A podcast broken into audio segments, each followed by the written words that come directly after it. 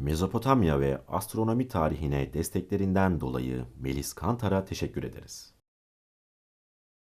Eski Mezopotamya uygarlıklarında astronomi Sümer, Akad, Asur ve Babil Eski Mezopotamya'daki insanlar, tanrıların insanlığa gelecekteki olayları göstereceğine inanıyordu. Bu göstergeler işaretlerdir ve Sümerler'de Giskim, Akadlılarda İttu olarak adlandırılmıştır. Bu tür işaretler kurbanlık hayvanların bağırsaklarında, suya bırakıldıktan sonra yayılan yağ formunda, gökyüzünde gözlenen olaylarda ve günlük hayatta yaşanan garip olaylarda farklı şekillerde olabilirdi. İşaretleri bir sorunun cevabına karşılık istendiğinde ortaya çıkabilenler ve insanlar tanrıların canını sıkmadan önce gerçekleşenler olarak iki türe ayırabiliriz. Bir koyunun bağırsaklarının incelenmesiyle elde edilen işaretler birinci tipe aittir. Gökyüzünde gözlemlenen tüm işaretler de ikinci tipe uygundur. İşte bu gökyüzü gözlemlerine dayanarak yapılan kehanet şekli astrolojidir ve Mezopotamya'da astronomi ile astroloji Babil döneminin sonuna kadar birbiriyle karışık durumdadır. Eski Mezopotamya'da gökyüzünü gözleyerek gök olaylarını ülkenin geleceği açısından yorumlayan kahinler bulunurdu.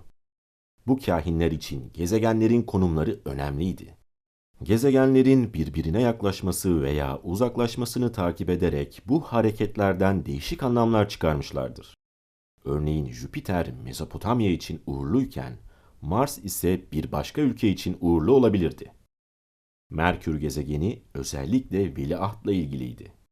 Satürn ise barış, adalet, düzen ve güvenlik temsilcisi kabul edilirdi. Bu gezegenlerin temsil ettikleri konular parlaklık derecelerine göre farklı anlamlar taşıyabiliyordu. Parlak olmaları temsil ettikleri konunun anlamını güçlendirir, sönük olmaları ise işaret ettikleri olayın etkisinin az olacağı mesajını verirdi. Göksel olaylar tanrıların mesajlarını işaret ediyordu ve işaretlerle ilgili bilgi deneyime dayanırdı. Belirli bir işaretin belirli bir olayın ardından geldiği gözlemlendiğinde ve aynı göksel olay tekrarlandığında daha önce yaşanan olayın tekrarlanacağına inanılırdı. Neredeyse tüm kehanetler eğer X olursa sonrasında Y olacak şeklinde koşullu cümleciklerle formüle edilir ve ilk bölüm protasis, ikinci bölüm apodosis olarak adlandırılırdı. Ancak bu işaretler kaçınılmaz bir kader olarak gerçekleşecek anlamına gelmiyordu. İşaretler uyarıdır ve uygun davranışlarla gerçekleşmesi önlenebilir. Yıldızların tanrılarla ilgili olduğuna inanılması, gökyüzüne duyulan ilgiyi arttırmış ve astronomi çalışmalarını da olumlu yönde etkilemiştir. Mezopotamyalılar astronomilerinde dini ve mitolojik görüşten layık diyebileceğimiz bilimsel görüşe Babilliler döneminde yavaş yavaş geçmeye başlamıştır. Sümerler'de astronomi Sümerlilerin ana yurdu Mezopotamya değildi ve asıl yurtlarının neresi olduğu bilinmemektedir. Sümerler Basra Körfezi civarına geldikleri zaman burada oldukça gelişmiş bir uygarlığın ve tarım faaliyetlerinin mevcut olduğu sanılmaktadır. Fakat Sümerliler Mezopotamya medeniyetini çok ileri götürdüler. Mezopotamya medeniyeti olarak adlandırılan uygarlığın kurucusu Sümerlilerdir. Sümerler yazıyı icat ettiler. Astronomi, matematik ve geometrinin temelini attılar. İlk kanunları koydular. İlkokulları açtılar. Bataklıkları tarım alanlarına çevirerek Mezopotamya topraklarının verimli olmasını sağladılar ve birçok önemli gelişmeye öncelik ettiler. Kramer, Tarih Sümer'de başlar kitabıyla uygarlık tarihinin ilklerinin Sümer'de başladığını göstermiştir. Göksel krallık yeryüzüne indiğinde Eridu'da gelişti. Milattan önce 3. bin yılın sonunda çivi yazısıyla yazılmış Sümer krallık listesinin başında böyle denilmektedir. Sümerlere ait olan dünyanın bilinen en eski yasa kitabesinin girişinde ise özetle şöyle yazar. Dünya yaratıldıktan, Sümer ülkesinin ve Ur kentinin yazgıları belirlendikten sonra Sümer Panteonunun iki baş tanrısı An ve Enlil, ay tanrısı Nanna'yı Ur krallığına atadılar. Burada bahsedilen An gök tanrısıdır ve Ki yani yer tanrısıyla birleşiminden hava tanrısı Enlil doğar. Ay tanrısı Nanna ise hava tanrısı Enlil'in çocuğudur. Sümerler çok tanrılı bir inanca sahipti. Öyle ki bazı kaynaklardan Sümer tanrılarına ait listenin binlerce isim içerdiği anlaşılmaktadır. Ancak evren, yeryüzü ve gökyüzü şeklinde iki ana unsurdan oluşmaktaydı. Bütün tanrılar da bu ana yaratıcıların bünyesindeydi.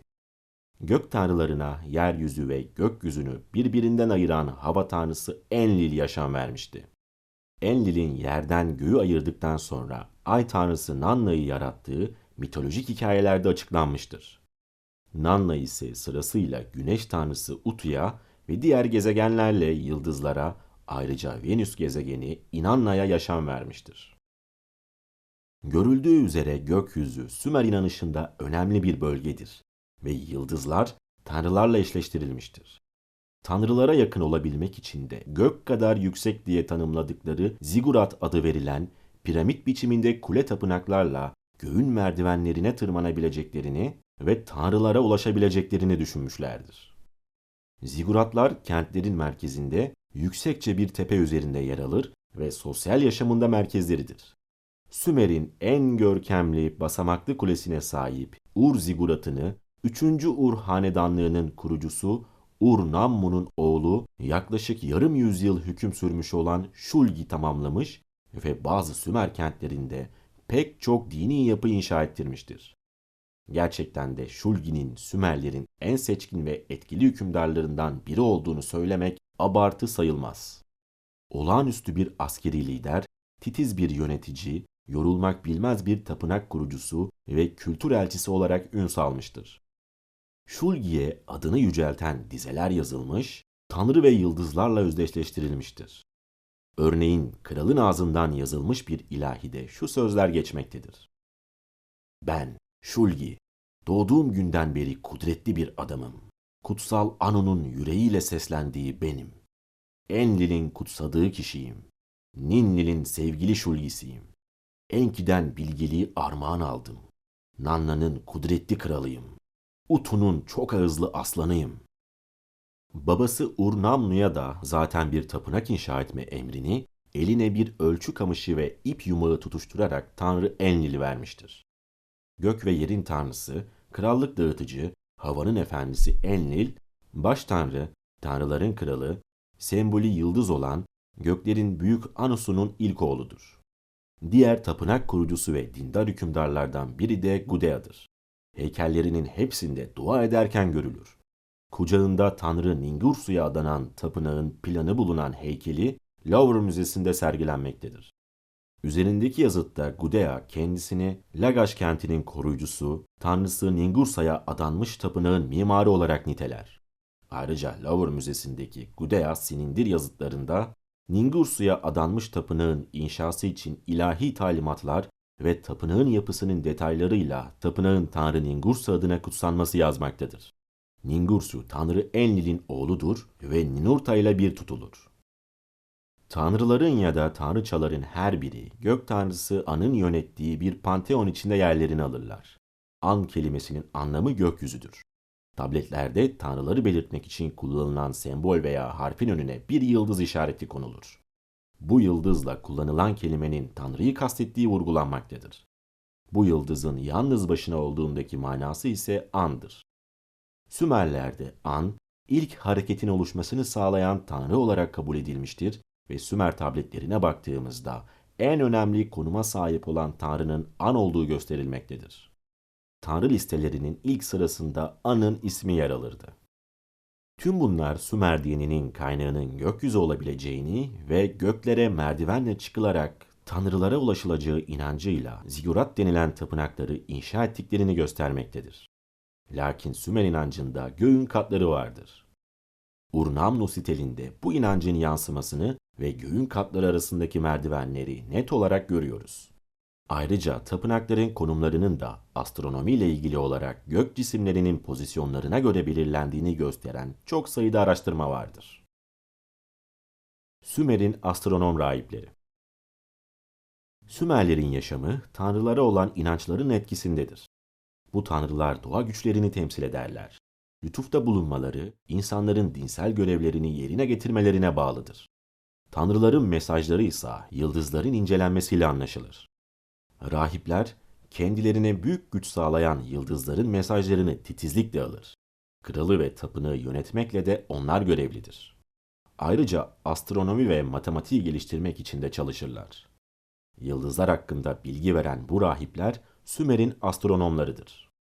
Sümerli astronom rahipler Güneş, Dünya, Ay ve gezegenlerin hareketlerini takip ederek kayıtlarını tuttular. Bu kayıtların ana konusu özellikle Ay ve Güneş tutulmalarıdır. Ay tutulmalarının dolunay, Güneş tutulmalarının da yeni ay dönemine rastladığını tespit etmişlerdir. Ay tutulmalarını önceden hesap edebiliyorlardı.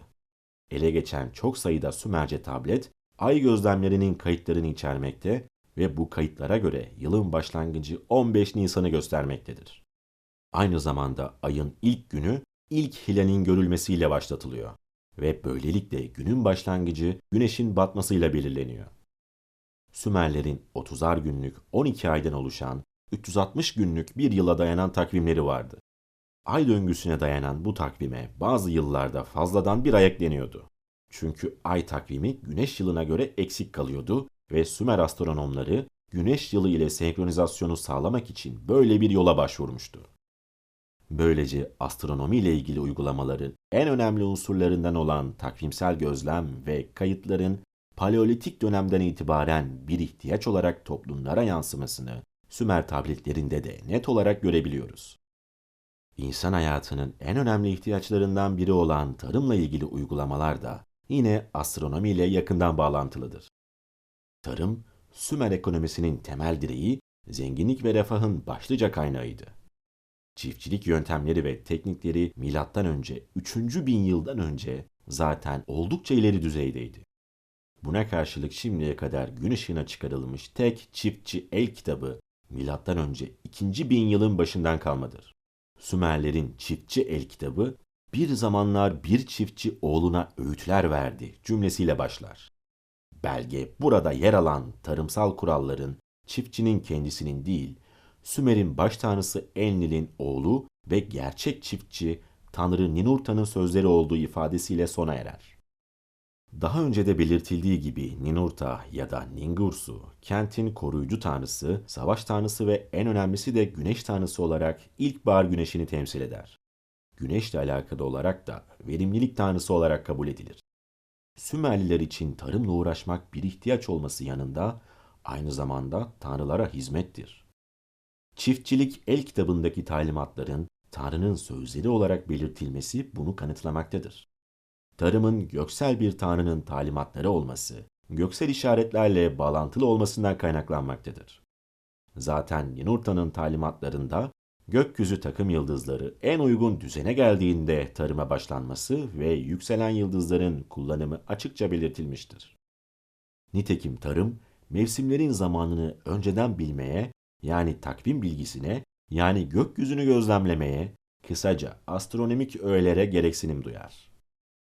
Ayrıca astronomik gözlemlerle mevsimleri takip etmeleri, sıcaklık değişikliğine bağlı olarak su miktarında yaşanan değişiklikler nedeniyle sulama sistemleri oluşturmalarını ve kuru tarımdan sulu tarıma geçmelerini sağlayan Sümer uygarlığının gelişiminde en önemli mihenk taşıdır.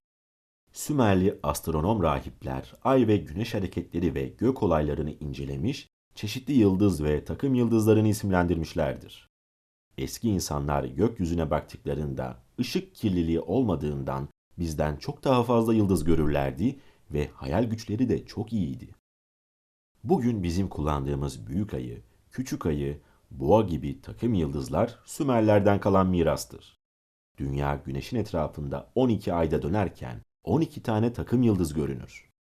Astrolojide anlam yüklenmeye çalışan da bu 12 takım yıldızıdır. Sümerce mul takım yıldız anlamına gelmektedir ve tekil yıldızlardan bahsederken bu takım yıldızların parçaları olarak söz edilir. Örneğin Taurus için cennet boğasının parlak yıldızı, küçük ayı için küçük ikizlerin ön yıldızı, Orion için cennetin gerçek çobanının sağ eli gibi ifadeler kullanılmıştır. Milattan önce 3. bin yılın ikinci yarısına ait Güneşi ve etrafındaki gezegenleri gösteren bir silindir mühür Sümerlerin Akkad egemenliği altında yaşadığı döneme aittir ve güneş sistemini net bir şekilde yansıtmaktadır. Sümerler'de gökyüzü olaylarının takip edilmesi ve kayıt edilmesi astroloji ile ilgili yani aslen kehanet amacı taşımakta ve bu iş astronom rahiplerin asli görevi olarak görülmektedir. Ancak astroloji de astronomik bilgiye dayanır ve yıldızların isimlerine kadar astronomi ile ilgili sonraki kültürlere ait bilgilerin kaynağı büyük oranda Sümerlerden gelir. Sümerli astronom rahipler günlük işlerden de sorumluydu. Mezopotamya'nın en eski yazılı belgeleri arasında arsa satışları veya hibeleri bulunmaktaydı. Milattan önce 2900-2700 tarihli Sümer yazıtında 3 arsa, 3 ev ve bazı hayvancılık işlemlerinin kayıt edildiği bir siteldeki figür Tanrı Sihara'nın rahibi Usumgal'dır.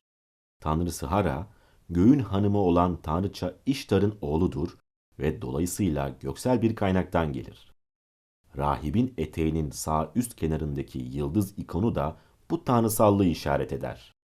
Zaten döneme özgü silindir mühürlerdeki sunu, ziyafet veya av sahnelerinde ay, güneş veya yıldız motifi en yaygın motifler olarak hemen hemen tüm buluntularda mevcuttur. Bu motifler göksel tanrıları ifade eder ve yöneticiyi tanrısallaştırır. Kramer'in Sümer alfabe tablosunun ilk harfi yıldız resmiyle başlar. Bu Sümerce an yani gök sözcüğünü simgeler. Bununla birlikte aynı işaret dingir yani tanrı sözcüğünü göstermek için de kullanılmıştır. Dolayısıyla Sümerlerin tanrı olarak yıldız motifini kullanmaları dinlerinin gökyüzü kaynaklı olduğunun göstergesidir. Sonuç olarak Sümer kültüründe gökyüzü, din, iktidar, tarım, ticaret, kısaca hayatın her aşamasında etkisi olan en önemli unsur olarak karşımıza çıkmaktadır. Akat astronomisi Akatlar Sami kökenliydiler ve Sümerler Mezopotamya'ya geldikleri sırada bölgede Sami kökenli kavimler zaten vardı. Sümer ve Samiler birleştiler ve siyasi ya da iktisadi bir olay onları karşı karşıya getirmedikçe çok iyi anlaştılar. Samiler M.Ö. 2500 civarında bölgenin orta kesimlerine geldiler. Sümerler ise güneyde Sümer ülkesine egemendiler. 3. bin yılın son 300 yılında Samiler ilk kez üstünlüğü ele geçirdiler. Savaşçı kralları Sargon yönetiminde Sümer devletini ortadan kaldırdılar ve M.Ö. 2350-2150 yılları arasında 200 yıl kadar hüküm sürdüler. Ülkelerine Akat deniyordu. Sümer kültürünü benimsemiş ve kendi katkılarıyla birlikte bu kültürün sonraki toplumlara aktarılmasında önemli rol oynamışlardır.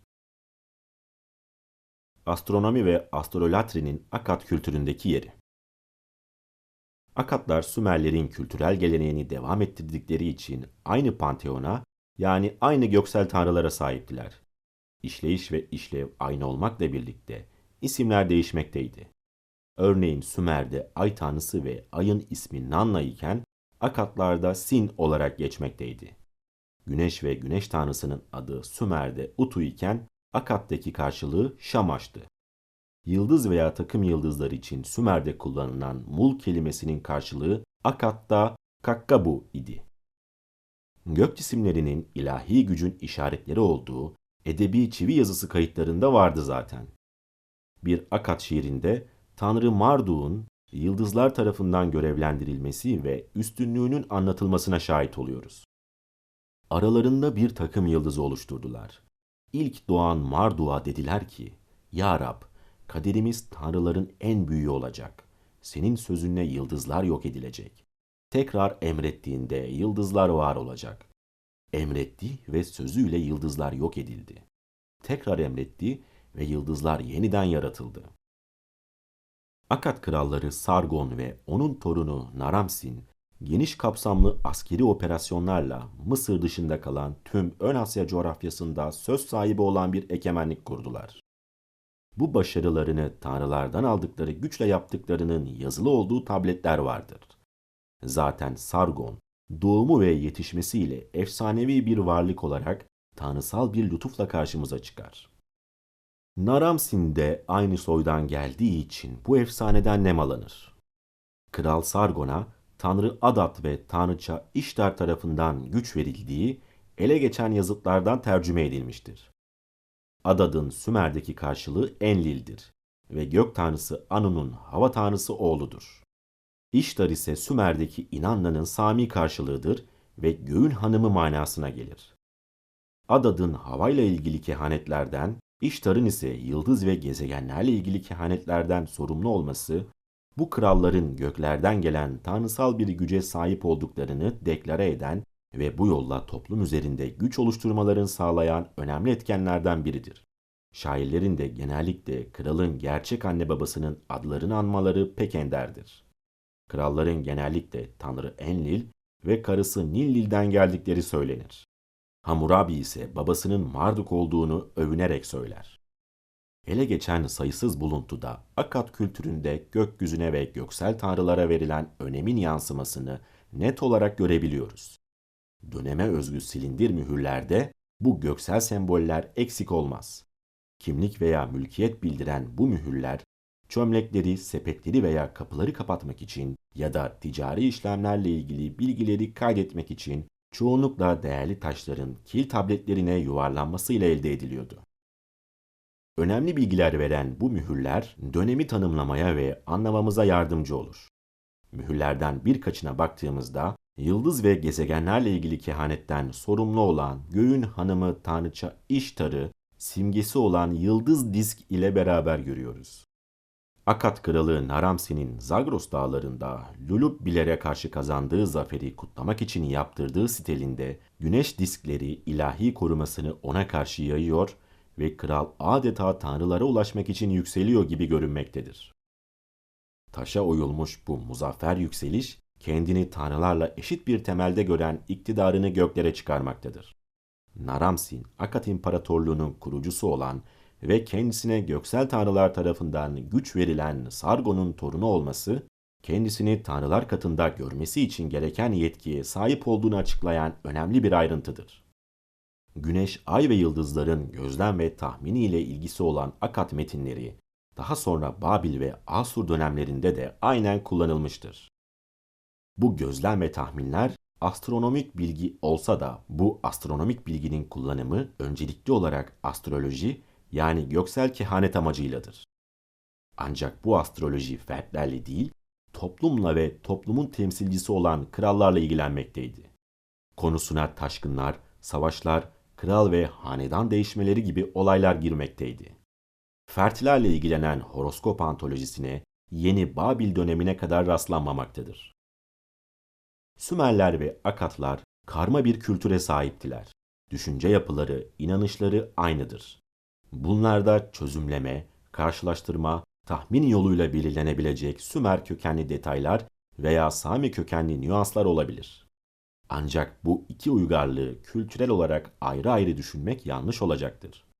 Dolayısıyla astronomi ile ilgili uygulamalar da ortak bir çerçevede değerlendirilmelidir.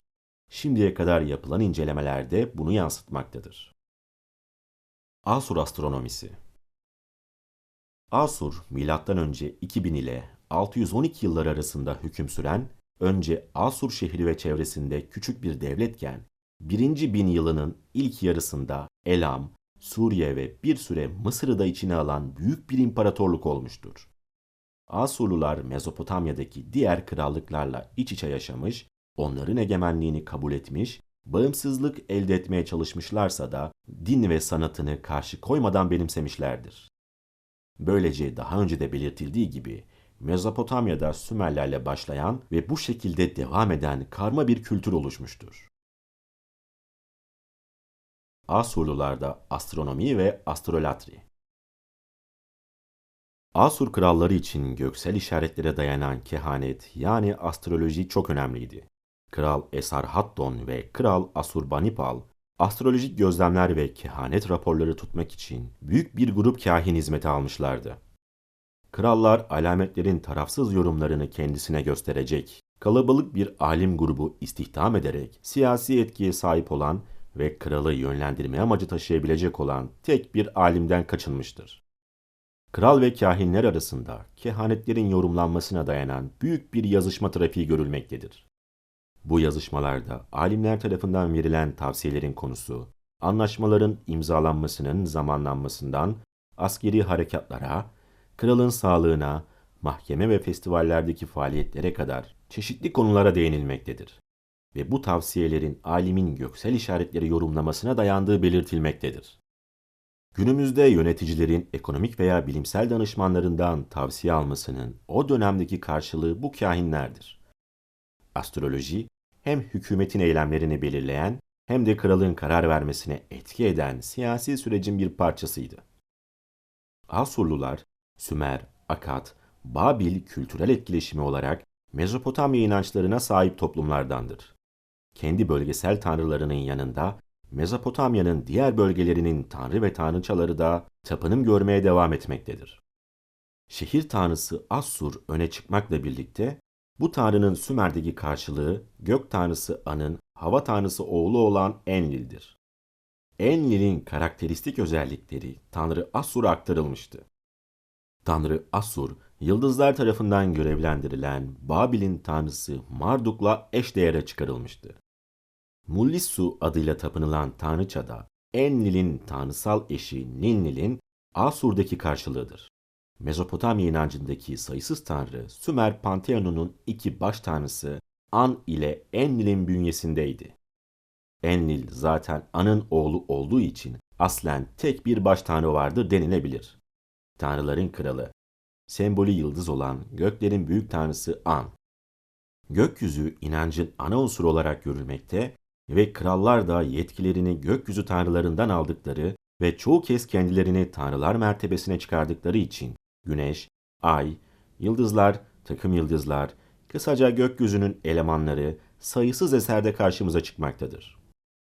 Orta Asur krallarından 1. Tukurti'nin bir sunak önünde ibadet ederken gösterilen baş kabartma yazıtında sunağın Tanrı Nusku'ya adandığı yazmaktadır. Nusku, Enlil'in hem oğlu hem de elçisidir. Kabartma Asur kentindeki İştar Tapınağı'nda bulunmuştur. Hemen hemen tüm kaya kabartması ve stellerde gökyüzü tanrılarına verilen önemin dışa vurumu olan bu göksel sembolleri görebiliriz. Özellikle krallar mutlaka kendisini koruyan ve yetkilendiren tanrı sembolleriyle resmedilirler. Nitekim ülkeyi tanrı adına yönetir ve tanrının elçisi olarak görevlendirilmişlerdir. İşte bu göksel tanrılara olan inanç nedeniyle ve tanrıları anlayabilmek için astronomik gözlem yaparak tanrıların mesajlarını almaya çalıştılar. Bu gözlemler astrolatri amacıyla olsa da aslen astronomik gözlemlerdir. Genel olarak Asır kronolojisi yıllık olarak kayıt edilmiş kral listelerine dayanır. Bu listeler bazı önemli olayların kayıtlarını da içerir. Örneğin kralların isimleri ve yılları belirtilerek Mars ve Merkür gezegenlerinin aynı hizaya geldikleri tarihler net olarak ayırt edilmiştir. Bir başka yazıtta gerçekleşen bir tutulmadan bahsedilmektedir. Guzana yöneticisi Bursagalya'nın döneminde Asur şehrinde bir isyan ve Simano ayında bir güneş tutulması oldu. Yapılan hesaplamalar bunun M.Ö. 15 Haziran 703 tarihindeki bir tutulma olduğunu belirlemiştir. British Museum'daki tabletlerin derlenip yayınlanmasıyla ortaya çıkan ay ve güneş tutulması ile ilgili tahminlerde tutulmadan önce beliren işaretlerden bahsedilmektedir. Bu işaretlere güneş ve ayın gözlemleri yoluyla ulaşılmış olmalıdır. Tahmin raporunun birinde tutulmanın gerçekleşeceği ancak görülemeyeceği belirtilmektedir. Çünkü tanrıların birlikte görülemedikleri yorumu yapılmaktadır. Bu tanrılar ay ve güneş olmalıdır. Raporun bir kısmı şöyledir. Ülkelerin hükümdarı efendime. Bir tutulma olmuş fakat Asur'da görülmemiştir. Hükümdarımın ikamet etmekte olduğu Asur şehrinin semalarını ulu tanrılar karartmış olup tutulmayı göstermemektedir. Bu sebeple bu tutulmanın kendisine ya da ülkesine karşı yöneltilmemiş olduğu hususunda bilgisi olsun. Hünkârım sevinsin.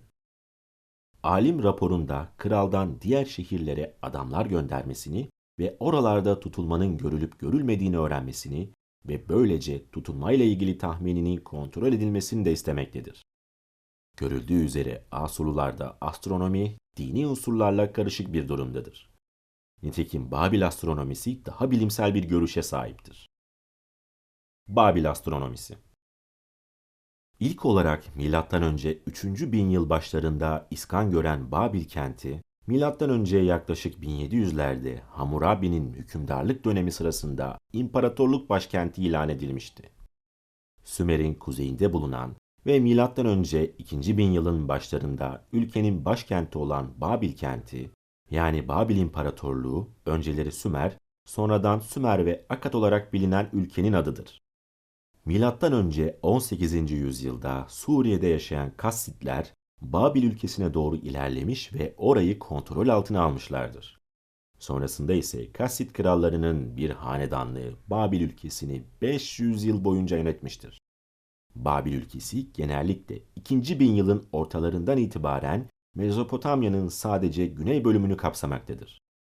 Babil, imparatorluk başkenti ilan edildiği en parlak dönemini önce 1700'lerde Kral Hammurabi zamanında yaşamıştır. Hammurabi kendi adını verdiği kanunlarıyla ünlüdür. Babililer tıp, astronomi, mimari alanında oldukça gelişmişlerdir. Babililerde astrolatri ve astronomi. Eski Babil sülalesinin 6. kralı olan Hammurabi, ağır cezalar içeren kanunlarını ve tanrısı Marduk'tan krallık simgelerini alırken ifade eden görsel bir anlatım eşliğinde 2,5 metre yüksekliğindeki bazalt sitel üzerine yazdırmıştır. İktidarın inanç kavramını bir güç unsuru olarak kullanması Babil toplumunda da devam etmektedir. Bu anlayış günümüzde bile hala etkisini sürdürmektedir. Kral, toplum üzerinde otorite sağlamak için aynı zamanda tapınağın ve tanrının baş rahibi olarak tanımlanır, işleri tanrılar adına yürütürdü. Mezopotamya'nın çok tanrılı inanç sistemiyle şekillenen tanrılar panteonunun en üstünde gök tanrısı Anu bulunmaktaydı. Tanrılar arasında en geniş yetkilere sahip olan Anu, bu yetkilerini dönem dönem bazı tanrılarla paylaşmak durumunda kalmıştır. Babil'in baş tanrısı Marduk, bu noktada karşımıza çıkan en önemli figürlerinden birisidir. Babasının Tanrı Marduk olduğunu söyleyen Kral Hammurabi'nin tahta çıkması ve Babil'in bölgenin en önemli kenti haline gelmesiyle Mezopotamya Tanrılar Panteonu'nun en üst pozisyonuna yükselen Tanrı Marduk, Babil krallarının her tür faaliyetinde en büyük meşruiyet sağlayıcıları olmuştur. Babil yaratılış destanında Marduk'un kişiliğinin türevlerinden oluşturulmuş Marduk'un 50 adı isimli bir ilahi mevcuttur. Ancak adının etimolojik anlamı güneşin küçük boğasıdır. Babil yaratılış destanının adının bir zamanlar yukarıda anlamına gelen Eliş olması da yaratılışın ve tanrıların göksel bir anlam ifade ettiğini göstermektedir. Gökyüzünün Mezopotamya inanç sisteminin en önemli unsuru olması ve oradan gelecek işaretlerin Tanrı'nın mesajı olduğuna inanılması, kehanet geleneğinin de asırlarca devam etmesini sağlamıştır. Krallar, yıldızların yorumlanmasına dayanan kehanetlere göre hareket ederlerdi. Eğer kralın tanrılar tarafından cezalandırılacağına dair bir alamet gelirse, geçici bir süre için kralın yerine vekalet edecek başka biri tahta geçerdi. Böylece gelecek cezadan kralın korunacağı, vekil olan kişinin cezaya muhatap olacağı düşünülürdü. Özellikle ay ve güneş tutulmalarının uğursuz olduğuna inanılırdı. Elimizdeki belgelerin hemen hemen hepsi tutulmaların zamanının önceden belirlendiğini göstermektedir. Bunların dışında tutulmalardan gelecek kötülüğe mucizevi bir şekilde çarede bulunabiliyordu. Örneğin eğer tutulma boyunca Jüpiter görülürse bu kral için iyiye işaretti. Çünkü onun yerine önemli bir başka kişi ölecekti. Nitekim bir rahip, kral tutulmadan bu yana tas tamam bir ayın geçtiğine ve baş yargıcının öldüğüne dikkat etmedi mi? Şeklinde ifadesiyle kehanetinin gerçekleştiğine vurgu yapmaktadır. Mezopotamya'da M.Ö. 14. yüzyıldan itibaren üretilen hem sınır taşı olarak hem de mülkiyet bildiren ve ayrıca yasal belge niteliği taşıyan Kudurru taşlarının kopyaları tapınaklarda da sergileniyordu. Çivi yazısı metinleri ve ilahi sembollerle kaplı olan bu taşlar M.Ö. 7. yüzyılın ilk yarısına kadar üretildi. Bir kısım bilim insanları bu taşları astronomi ile ilişkilendirerek tanrı sembollerinin burç takım yıldızlarını, gezegenleri veya samanyolunu temsil ettiklerini ileri sürdüler. Bu varsayımlar pek ikna edici olmayabilir. Ancak astronomik literatürde gök cisimleri bu sembollerle temsil edilir. British Museum'dan 3. Kudur örneğine baktığımızda bunların güneş, ay ve 8 köşeli yıldız sembolleriyle taçlandırıldığı ve bu sembollerin Babil Panteonu'nun genel karakterini yansıttığı oldukça anlaşılır bir durumdadır. Alt katmanların ise akrep, koç, balık, yılan, kuş, kaplumbağa gibi bir takım hayvan sembolleriyle bezendiğini görüyoruz. Milattan önce 1. bin yılın ortalarında Sümerce gibi Akatça'da günlük kullanımdan yavaşça kalkmaya başlamıştı ve yerini Aramca'ya bırakmıştı. Akatça olarak yazılmış son belge önce 74 yılına rastlanır ve bu astronomi ile ilgili bir belgedir.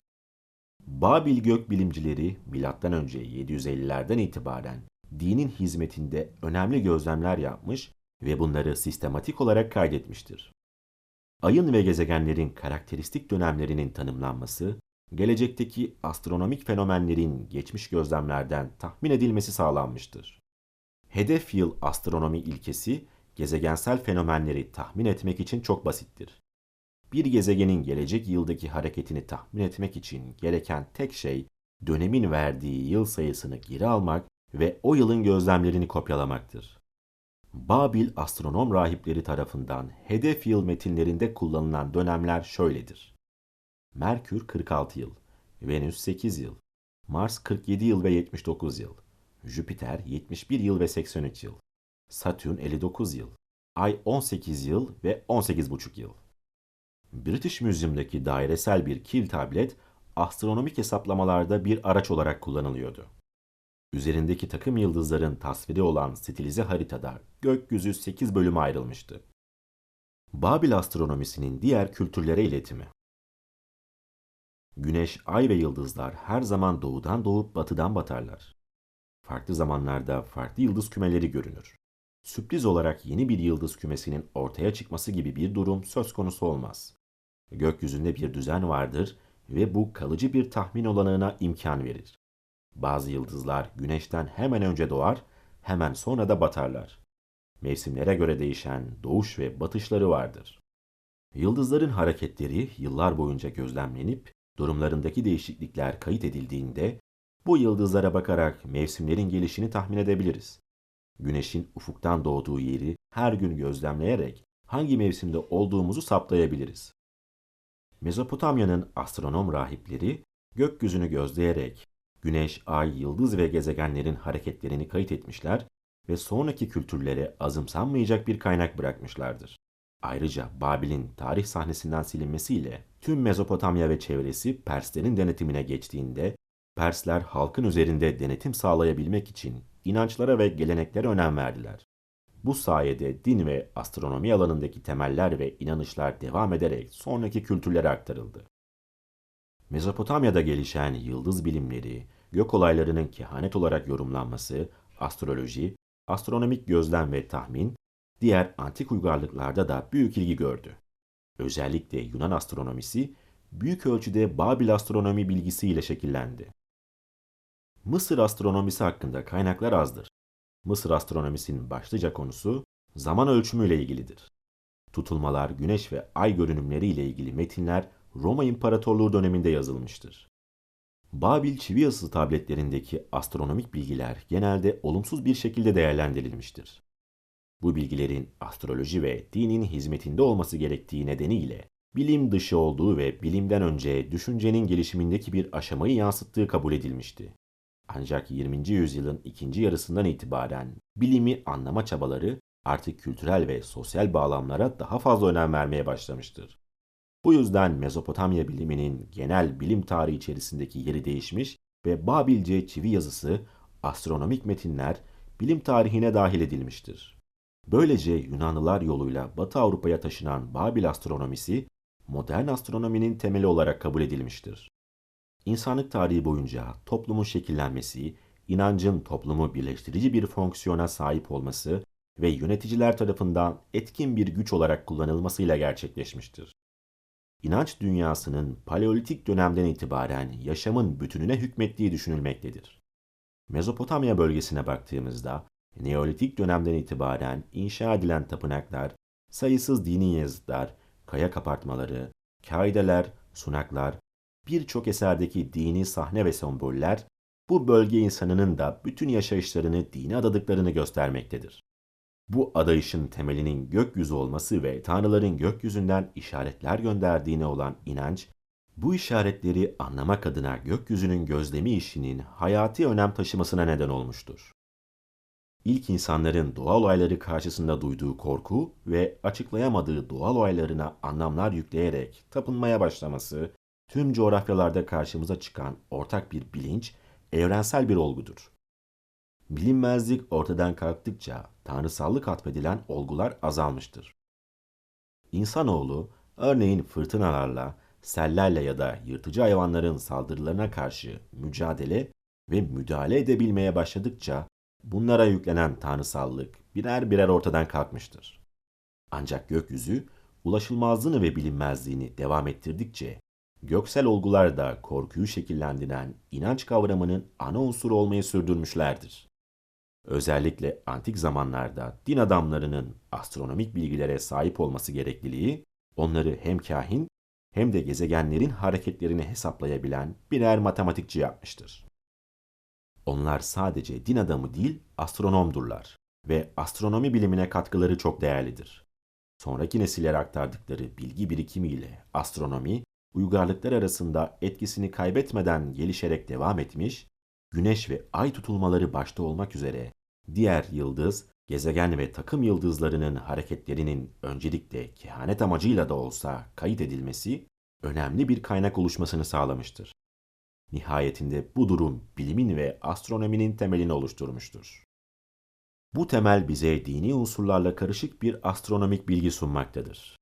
Dolayısıyla geçmiş kültürlerin astronomi ile ilgili uygulamalarını araştıran, yani arkeastronomi alanında çalışma yapan bir bilim insanının dönemin özellikle inanç sistemleri konusunda da bilgi sahibi olması gerektiği görülmektedir. Bu bağlamda arkeastronomi üzerine yapılan çalışmalar astrolojiye ilişkin bilgileri de içermektedir. Çünkü astrolojinin bilim değilse bile astronominin gelişimine etki eden en önemli unsurlardan biri olduğu anlaşılmaktadır. Ayrıca örneğin Stone Age'in güneş tutulmasını takip etmek için özel olarak konumlandırıldığının ileri sürülmesi veya Göbekli Tepe'nin Sirius yıldızının konumuna göre hizalandırıldığına dair yapılan çalışmalar arkeastronomi çalışmalarının mimari konuları da kapsaması gerektiğini göstermektedir. Her ne kadar genellikle arkeologlar astronomi ile ilgili konuları popülist çalışmalar olarak görüp mesafeli dursalar da geçmiş kültürlerin gökyüzünü nasıl yorumladıkları konusu arkeoloji ile de ilgilidir. Sonuç olarak antik astronomik bilgiler içeren buluntular, tutulan kayıtlar bu bilgilerin nasıl kullanıldığı ve toplum üzerindeki etkilerini inceleyen arkeoastronominin üzerinde çok daha fazla çalışma yapılması gereken bir alan olduğu ve arkeolojinin en önemli alt disiplinlerinden biri olması gerektiği anlaşılmaktadır.